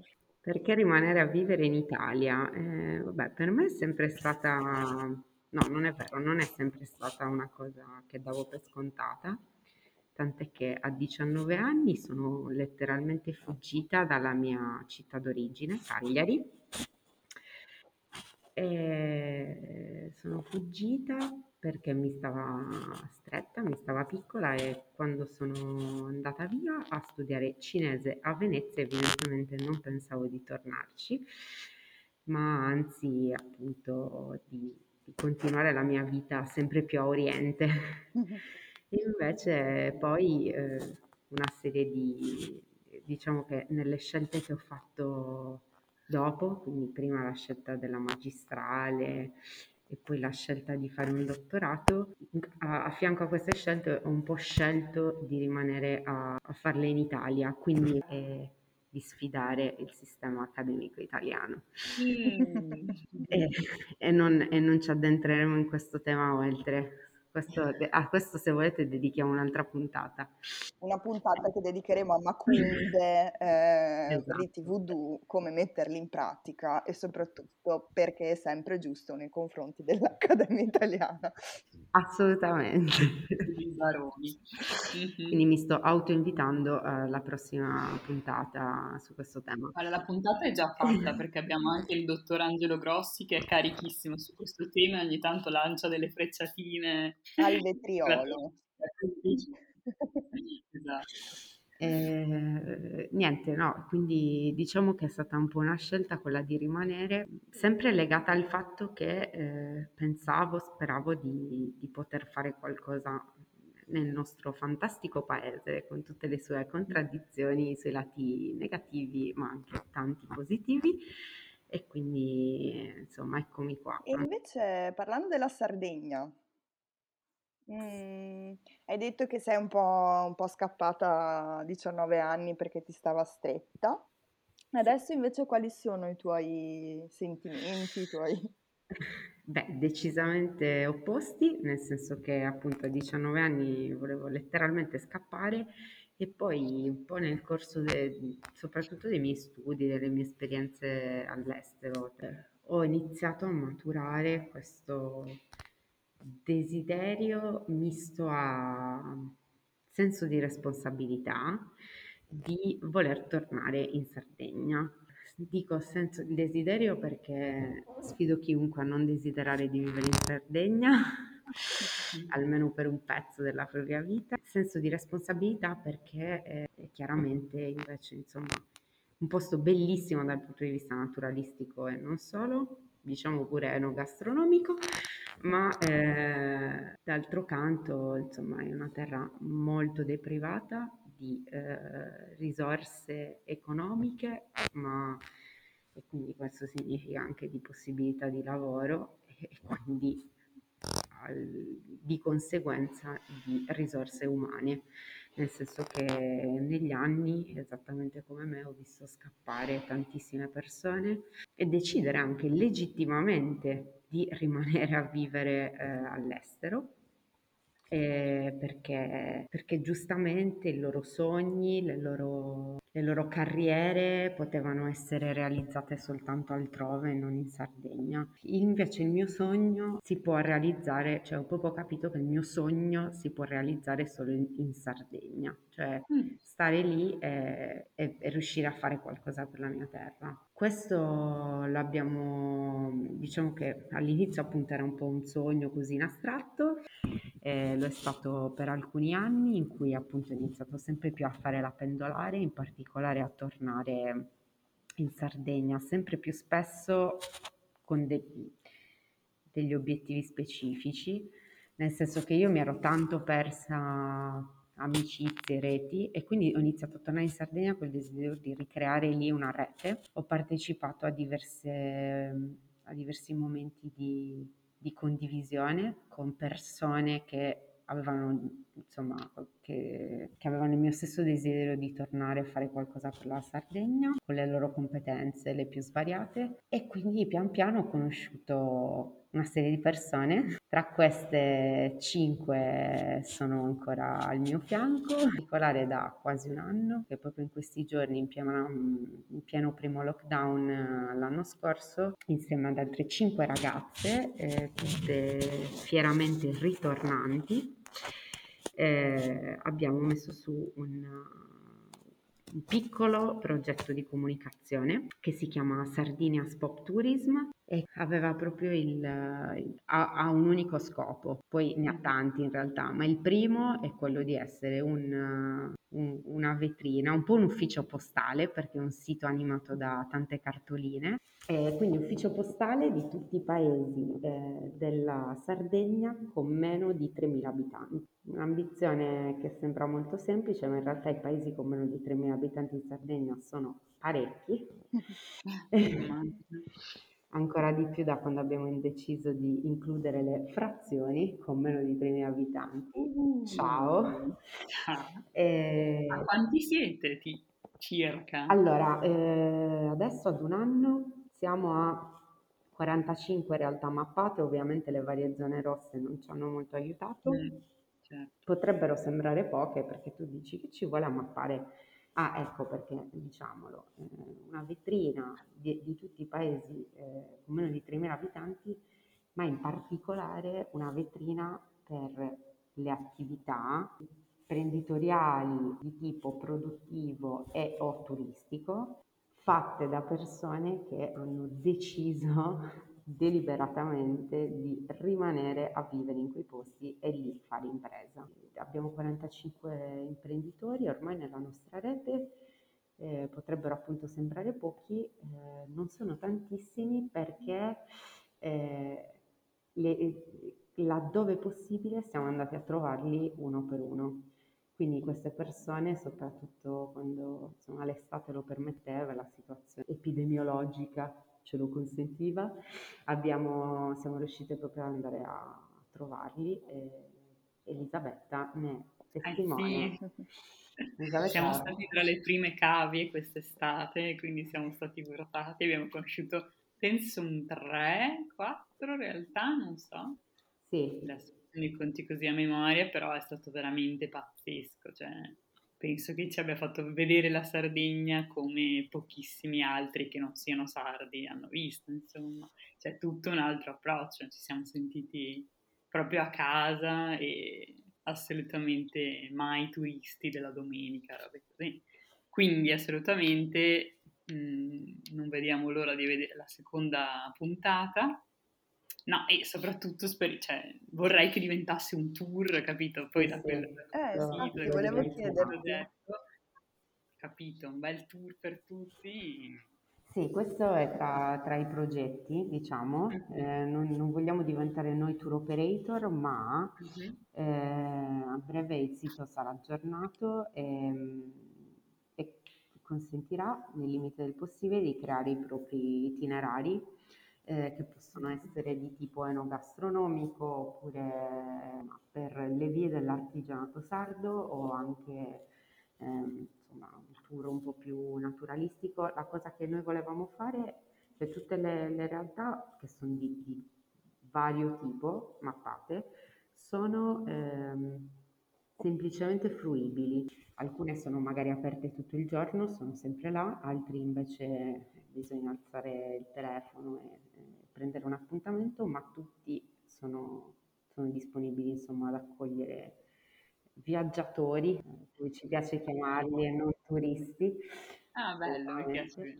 Viaggiatori appena, appena sarà possibile. Diciamo che un po' il nome lo dice, Sardinia Spop Tourism, perché ovviamente il, ciò che ci stava a cuore era eh, contrastare il fenomeno dello spopolamento che affligge appunto soprattutto i paesi, diciamo che i paesi che noi abbiamo preso in considerazione non tutti soffrono almeno a livello statistico demografico di dinamiche di spopolamento grave, ma in realtà sì, nel senso che parliamo spesso di paesi con 200, 300, 500 abitanti, non di più, e questo ovviamente implica che ci siano molti pochi servizi, scuole, medico di base, ufficio postale, niente di tutto ciò, quindi vivere lì è una sfida, spesso e volentieri. Però sono tutti posti pazzeschi dove, insomma... Sì una volta che ci si sta si capisce perché le persone vogliono rimanerci a vivere. E quindi è un po' quello che vogliamo comunicare, ma soprattutto, eh, quindi appunto la mancanza di servizi è sicuramente alla base un problema un po' strutturale dello spopolamento, a ca- causa dello spopolamento, ma noi abbiamo individuato un'altra causa che è la mancanza di capitale sociale. Sostanzialmente la gente non si parla granché. E quindi mh, ci siamo rese conto, insieme insomma alle altre cinque amiche, che eh, spesso questi imprenditori mh, collaborano tra di loro perché non si conoscono non, o perché non colgono il beneficio che potrebbero trarre da, mh, dal mettersi insieme e fare banalmente dividersi i costi di, di, alcune cose fatte insieme. E quindi eh, proprio per questo abbiamo presentato all'Unione Europea, ecco, quindi il Next Step, abbiamo presentato all'Unione Europea in uh, settembre scorso un progetto che ci è stato approvato e finanziato. È un piccolo progetto al Corpo Europeo di Solidarietà. Il finanziamento potremmo organizzare degli incontri in autunno a parte continuare a mappare, migliorare il nostro sito, tradurlo in inglese, e, e poi soprattutto eh, potremo organizzare degli incontri per fare incontrare appunto, gli imprenditori che finora abbiamo conosciuto in maniera molto informale, eh, sperando di, di stimolare eh, nuove, nuove collaborazioni e soprattutto offrire loro anche delle micro possibilità di formazione eh, laddove loro ne sentono il bisogno, dalla comunicazione alla fotografia, web design.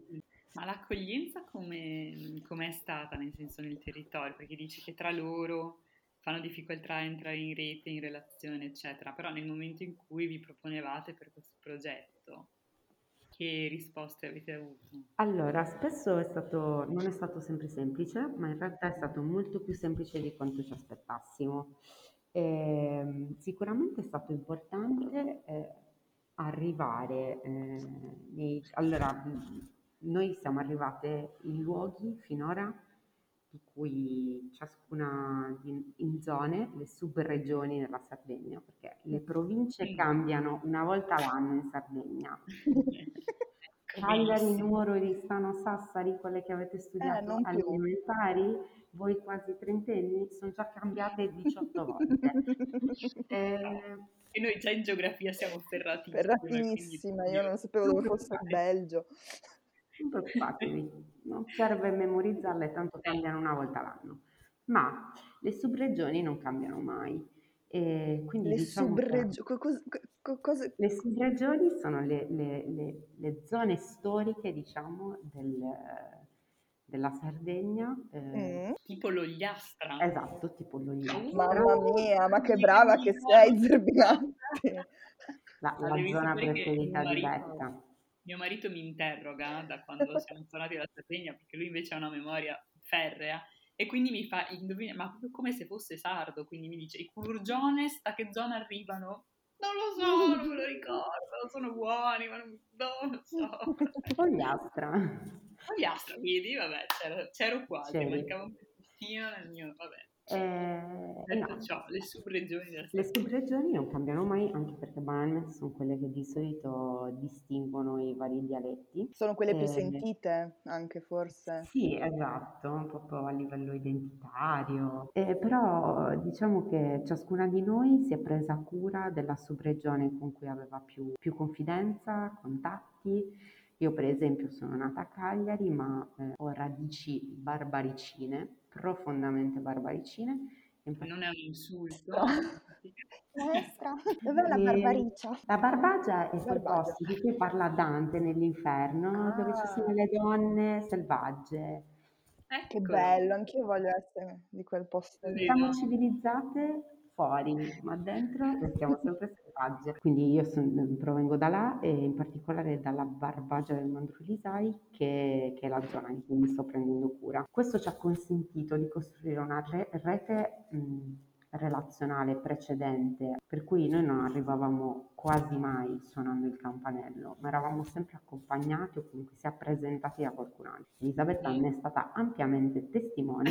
Sì, perché poi non solo quando, quando suonavate il campanello iniziava la trafila con sono Nicoletta, la figlia di cugina di nipote di quella che una volta aveva il panificio nella via che ha e poi a un certo punto l'albero genealogico veniva assimilato dalla persona e dice ah adesso ho capito Adesso ok, ho capito, conoscevo adesso tua nonna. ho No, ma in particolare a Ortueri, dove siamo stati insieme, è stato per esempio molto, eh, è stato fondamentale il- l'aiuto di Danilo, che è un, un giovane ritornante anche lui, eh, che ha fatto il salto in più, nel senso che si è anche impegnato politicamente, si è candidato alle elezioni comunali e da un paio d'anni è anche un giovane amministratore del suo comune. Lui ci ha introdotto a 15 realtà del suo paese, presentandoci tutti a uno a uno e soprattutto accompagnandoci a trovare i bellissimi asinelli di Ortueri, momento di pubblicità.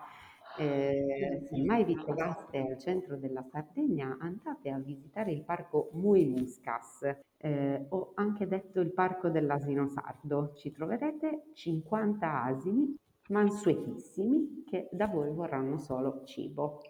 E dolcissimi e, e piccolissimi, è quello pazzesco, sono veramente Stupendi. minuscoli, tipo ti arrivano, non so, gli adulti ti arrivano ai fianchi, Ai una roba fianchi, sì.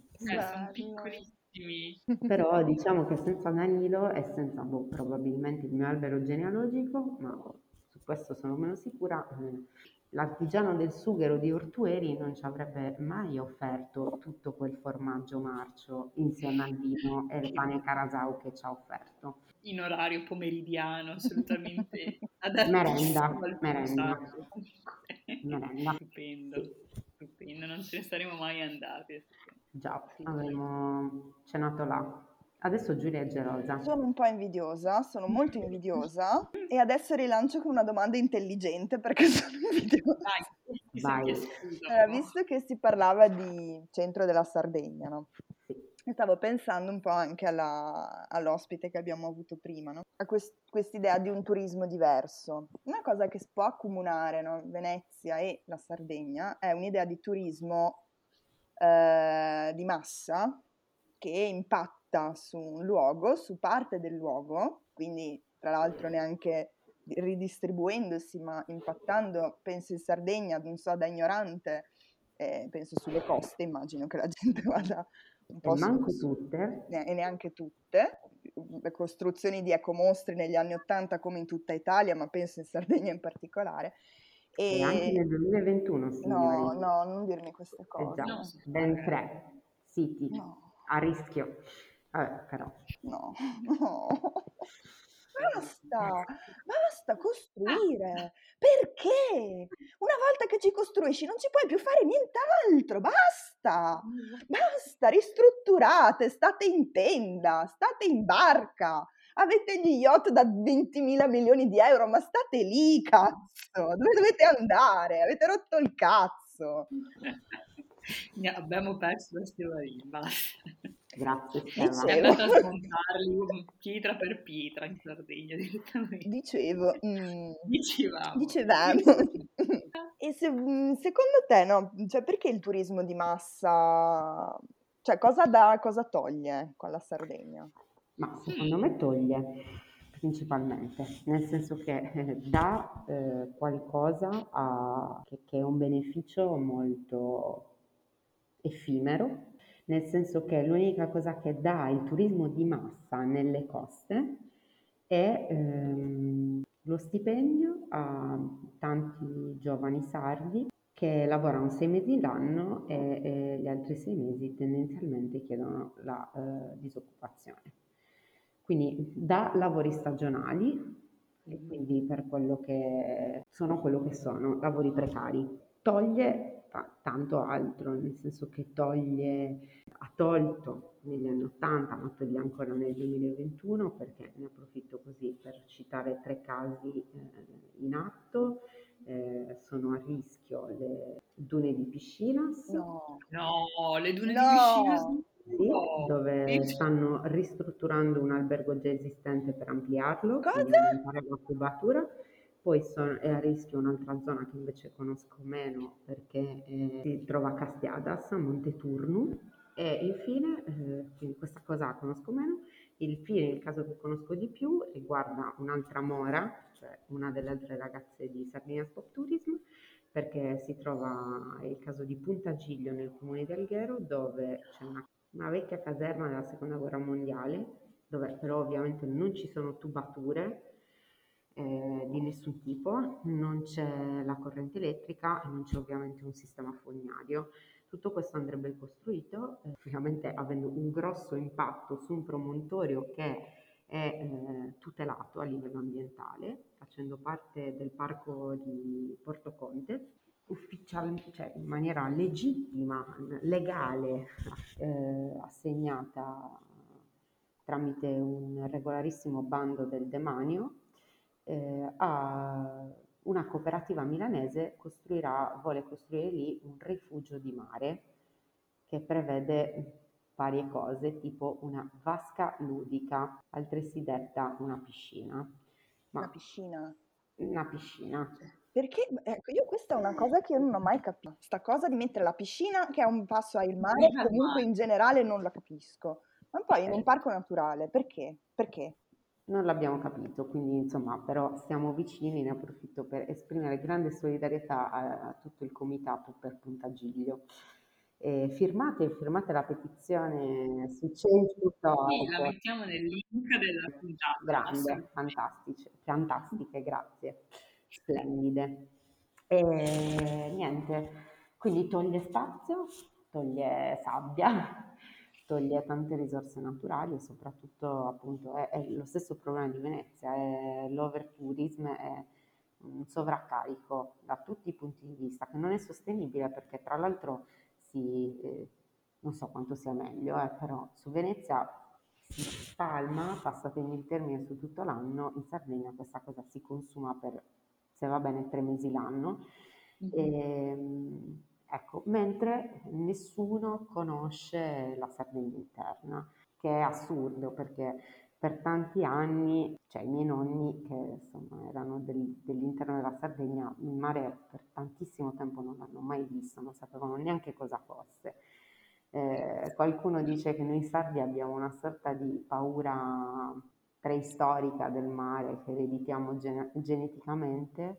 Forse è così, forse no. Fatto sta che la Sardegna non è solo mare, anzi è tanto, tanto interno. E quindi anche proprio per questo, diciamo che Sardinia Sport Tourism è nato anche un po' per questo, per promuovere un turismo che sia diverso, lento, eh, possibilmente esperienziale, quindi vorremmo che i viaggiatori che arrivano in Sardegna facessero esperienza della vita che, che scorre nei luoghi di cui parliamo e che proviamo a raccontare attraverso il sito. Niente di, niente di più. Sicuramente, appunto, per rispondere alla tua domanda, Giulia, principalmente toglie quel tipo di turismo. A Venezia come in Sardegna. Però appena si potrà, eh, tutti gli ascoltatori di Splendidi Trentenni sono invitati a conoscere il centro della Sardegna, il magnifico centro della Sardegna. Sì, poi un'altra cosa che avevo notato all'epoca, io, cioè anche rimanendo sulla, cioè che uno dice, bello, bello il centro della Sardegna, però io ho due settimane di ferie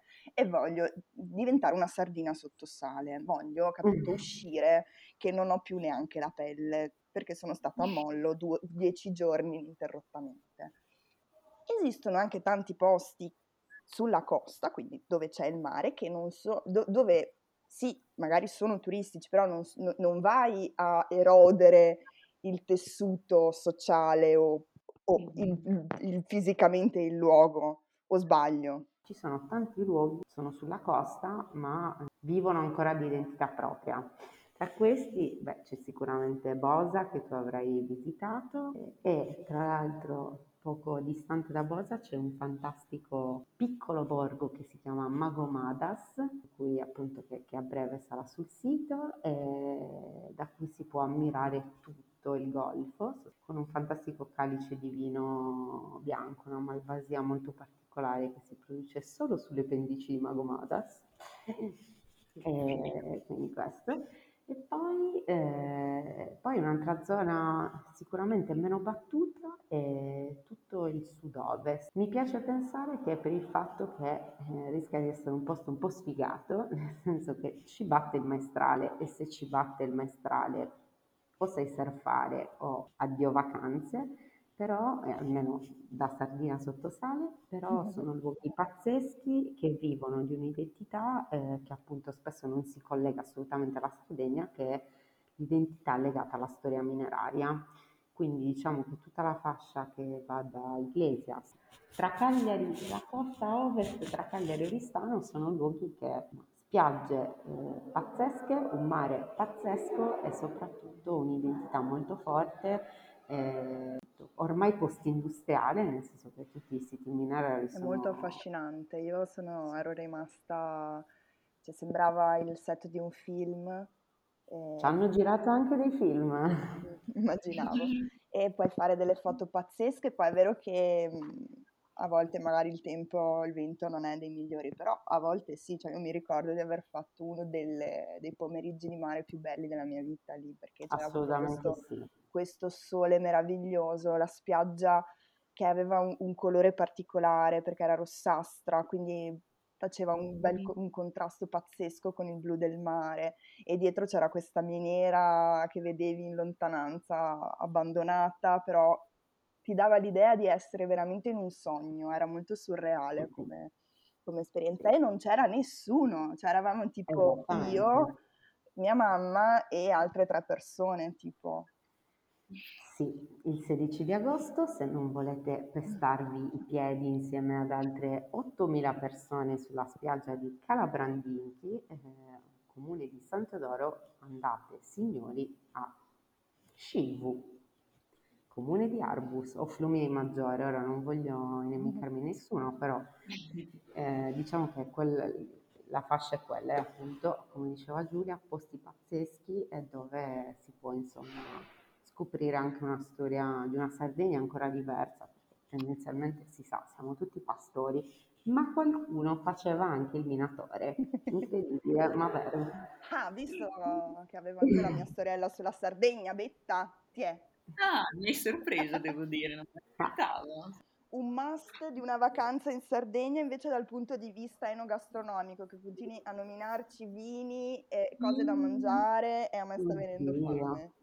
Allora, come ben sa Berta, che su questo tema ha scritto ben due pagine di una fa- favolosa fanzine, eh, è molto difficile, cioè in quelle due pagine ha scritto boh, quello che è riuscita a farci stare, disegnato e Riassunto scritto. del riassunto, perché qua veramente se vuoi fare un trattato sulla storia enogastronomica della Non si Sardegna può. ci vanno 36 volumi, cioè Ecco, se vuoi ho un must per subregione, però mm, finiamo la puntata tra due giorni, quindi no. oh, i tuoi preferiti, i tuoi piatti Allora, il preferiti. mio piatto preferito, il mio comfort food, anche a- quando sono triste, anche incontinente, cosa faccio? Il suvana per attau. È sostanzialmente quella che viene chiamata una lasagna di pane carasau. Eh, quindi si, si prepara in questa maniera. Eh, si prepara un brodo, possibilmente di eh, carne di, di pecora, va bene anche il brodo vegetale, quindi si bagna il, il foglio di pane carasau nel brodo, e si fa il primo strato con sugo e pecorino. Stessa operazione per quanto si vuole. Per la ciliegina sulla torta, eh, nel pane vrattau è l'uovo in camicia eh, cucinato nella stessa acqua che poi va a ornare eh, questa montagnetta di fogli di pane carasau. E questo è il mio comfort food, eh, che è assolutamente un must, mh, mm, abbastanza diffuso ormai in tutti. Il tuo comfort wine invece? Eh, il mio comfort wine è il vermentino di Gallura, che l'ho detto un po' milanese perché era... Vermentino di Gallura. Il vermentino di Gallura. eh, aggiungerei, piccola postilla, il mio comfort spirit, perché eh, Betta sa molto bene. Io ho una liquoriera del cuore. Si trova a Orgosolo, il paese natale di mia mamma, si chiama Piera Cadino e ha un fantastico shop online anche su Sardina e-commerce che si chiama Orgosolo Liquori.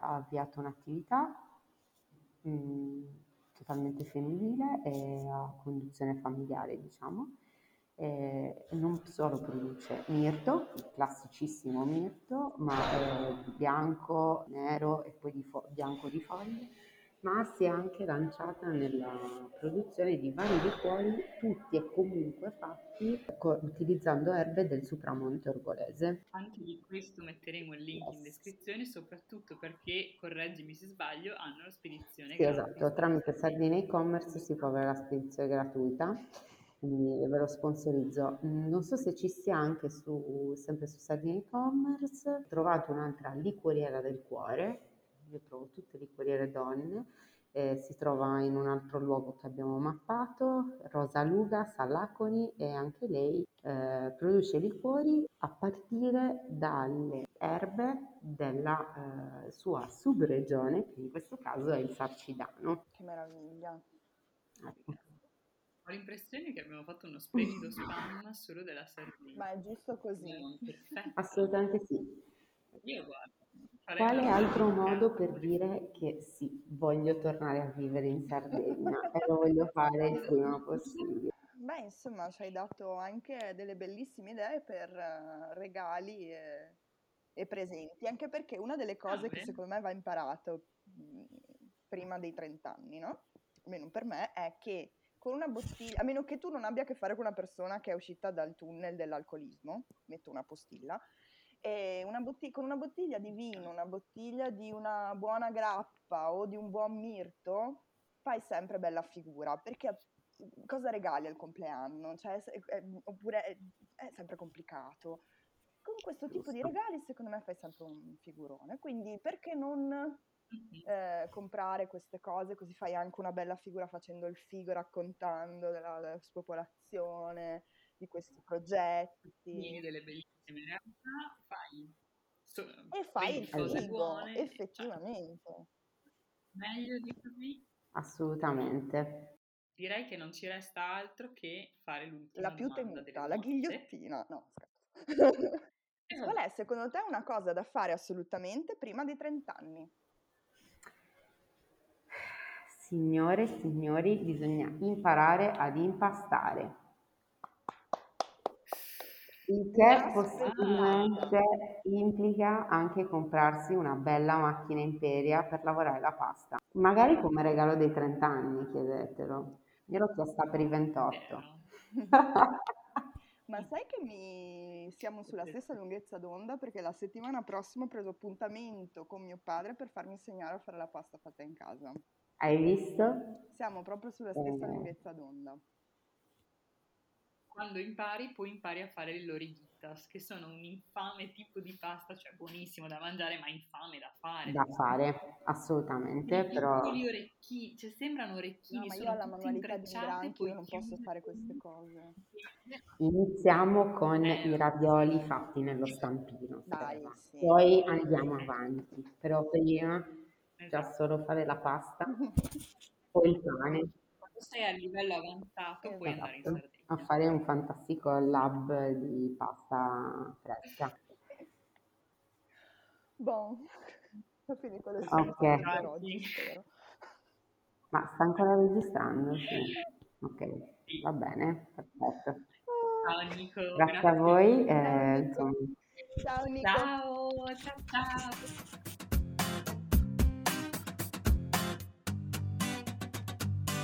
Comunque Giulia, concludere la serata con un bicchierino di mirto è proprio da splendido trentenne, secondo me. Sì, a meno che tu non soffra di reflusso gastroesofageo. In quel caso la serata si conclude con uno sciottino di Gavi. No, oppure la combo, potresti pre- prevedere la Ogni tanto combo, lo cioè ma-. Tisanina, sollievo stomaco, consiglio a tutti, funziona abbastanza bene. Botta di liquirizia che non so cosa fa, ma fa del bene. E... È così, Dai. sta sempre diventando di più un podcast da Medicina 33, queste cose qui, consigli di salute. Ma sì, oggi va così. Oggi consigli Oggi va per la digestione. Anche perché, insomma, cioè, questa intervista a me ha fatto venire una certa acquolina, non so te. Vero, vero, e voglia di ritornare in Sardegna. Sì, speriamo che quest'estate sia possibile muoversi più serenamente e mangiare tante specialità delle varie regioni e bere tanto vino, il reflusso permettendo. Eh ragazzi, Eh, stasera mi così. sento proprio male, quindi è la prima cosa a cui penso. Calice nella mano, tisanina Ho dall'altra. sbagliato, ho Ecco, bustina di- sbagliato. Ho mangiato troppo pesante. Eh, sono scelte che poi cioè, si pagano. Si pa- a quest'età si pagano. prima no, poi Eh, questa, mangiare che sia questa una grande lezione dei 30 anni, che le scelte hanno delle conseguenze, il tuo stomaco è lì a Sì, ricordartelo.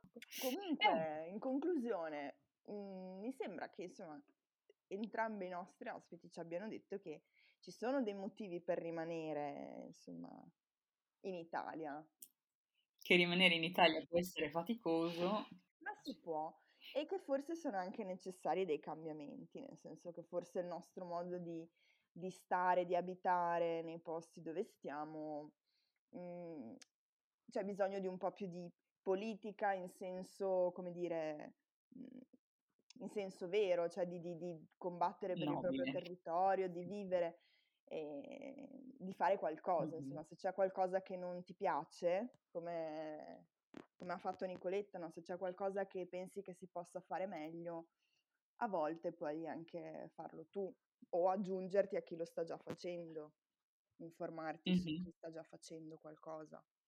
non aspettarti di che le possibilità ti arrivino, ma creartele. Sì, o comunque fare rete fra chi, fra chi c'è, insomma, è molto probabile che se tu pensi Mhm. che qualcosa non vada bene, ci sia anche qualcun altro che lo pensa e se ci si mette insieme a volte qualcosina si può fare, si può, si può cambiare, no? E, e a volte basta, basta poco, nel senso che a parte i grandi problemi di economia, che quelli sicuramente, come dire, non li possiamo risolvere da soli e quindi eh, tanta gente dovrà eh, andare via, nel senso che penso alla storia di Leonardo della puntata scorsa. È Mhm. ovvio che, eh, come dire, i problemi, i problemi, le opportunità economiche che lui non ha trovate in Italia, quelle non le possiamo creare. Però magari mm, Mhm. il clima di- delle persone, cioè il modo di, di vedere delle persone, il modo di, di mettersi insieme, di fare le cose, di accogliere chi è un po' diverso, chi ha un'idea diversa, eh, quello, quello sì che lo possiamo cambiare, su quello abbiamo eh, potere. Quindi ci sono delle cose che possiamo fare per rimanere bene in Italia e, e aiutare altri a rimanere, credo. Questo è quello che un po' mi porto a casa da questa puntata. Non avrei saputo dirlo meglio. Fantastico. Beh, che dire? Mi sembra che a questo punto non ci sia rimasto altro Che goderci lo splendore, proprio la, la vida loca, la locura dei 30 anni che avanzano. E, se avete storie, aneddoti, dubbi, perplessità, minacce sul rimanere in Italia, mm, e noi volentieri le commenteremo nella live. Se avete proposte su come possiamo fare meglio la live, ditecelo perché ci stiamo pensando da molto. Sappiamo che si sente di merda. Sappiamo che c'è l'eco, sì. Che c'è l'eco, che l'eco, sto diventando l'eco. vagamente bene. L'eco, va bene. Un po' vicentina. Vicentina Prova a dire vero, sì. vero. Vero, pere, Brava. viene. Benissimo. Ehm, sì, ditecelo. Bene, ci sentiamo domenica prossima. Baci baci, tutti, tutte, tutti.